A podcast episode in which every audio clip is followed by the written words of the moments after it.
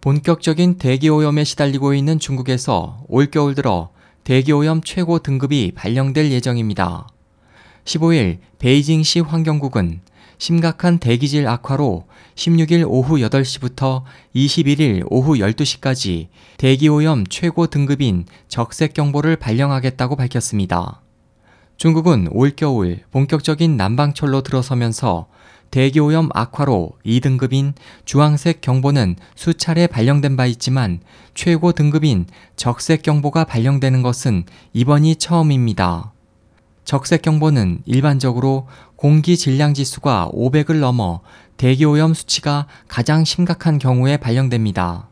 이 경보가 발령되면 자동차 홀짝제가 강제로 실시되고 공무 차량도 30%만 운행되며 유치원을 포함한 초중 고교는 대부분 휴교에 들어갑니다. 또 각 기업은 탄력 출퇴근제를 실시하며 모든 공장은 스모그 농도에 따라 가동 시간이 제한되고 대기 오염을 유발하는 공사장은 작업을 중단해야 하며 건축 폐기물이나 모래, 자갈 등을 실은 트럭들은 시내로 진입할 수 없습니다. SOH 희망지성 국제방송 홍승일이었습니다.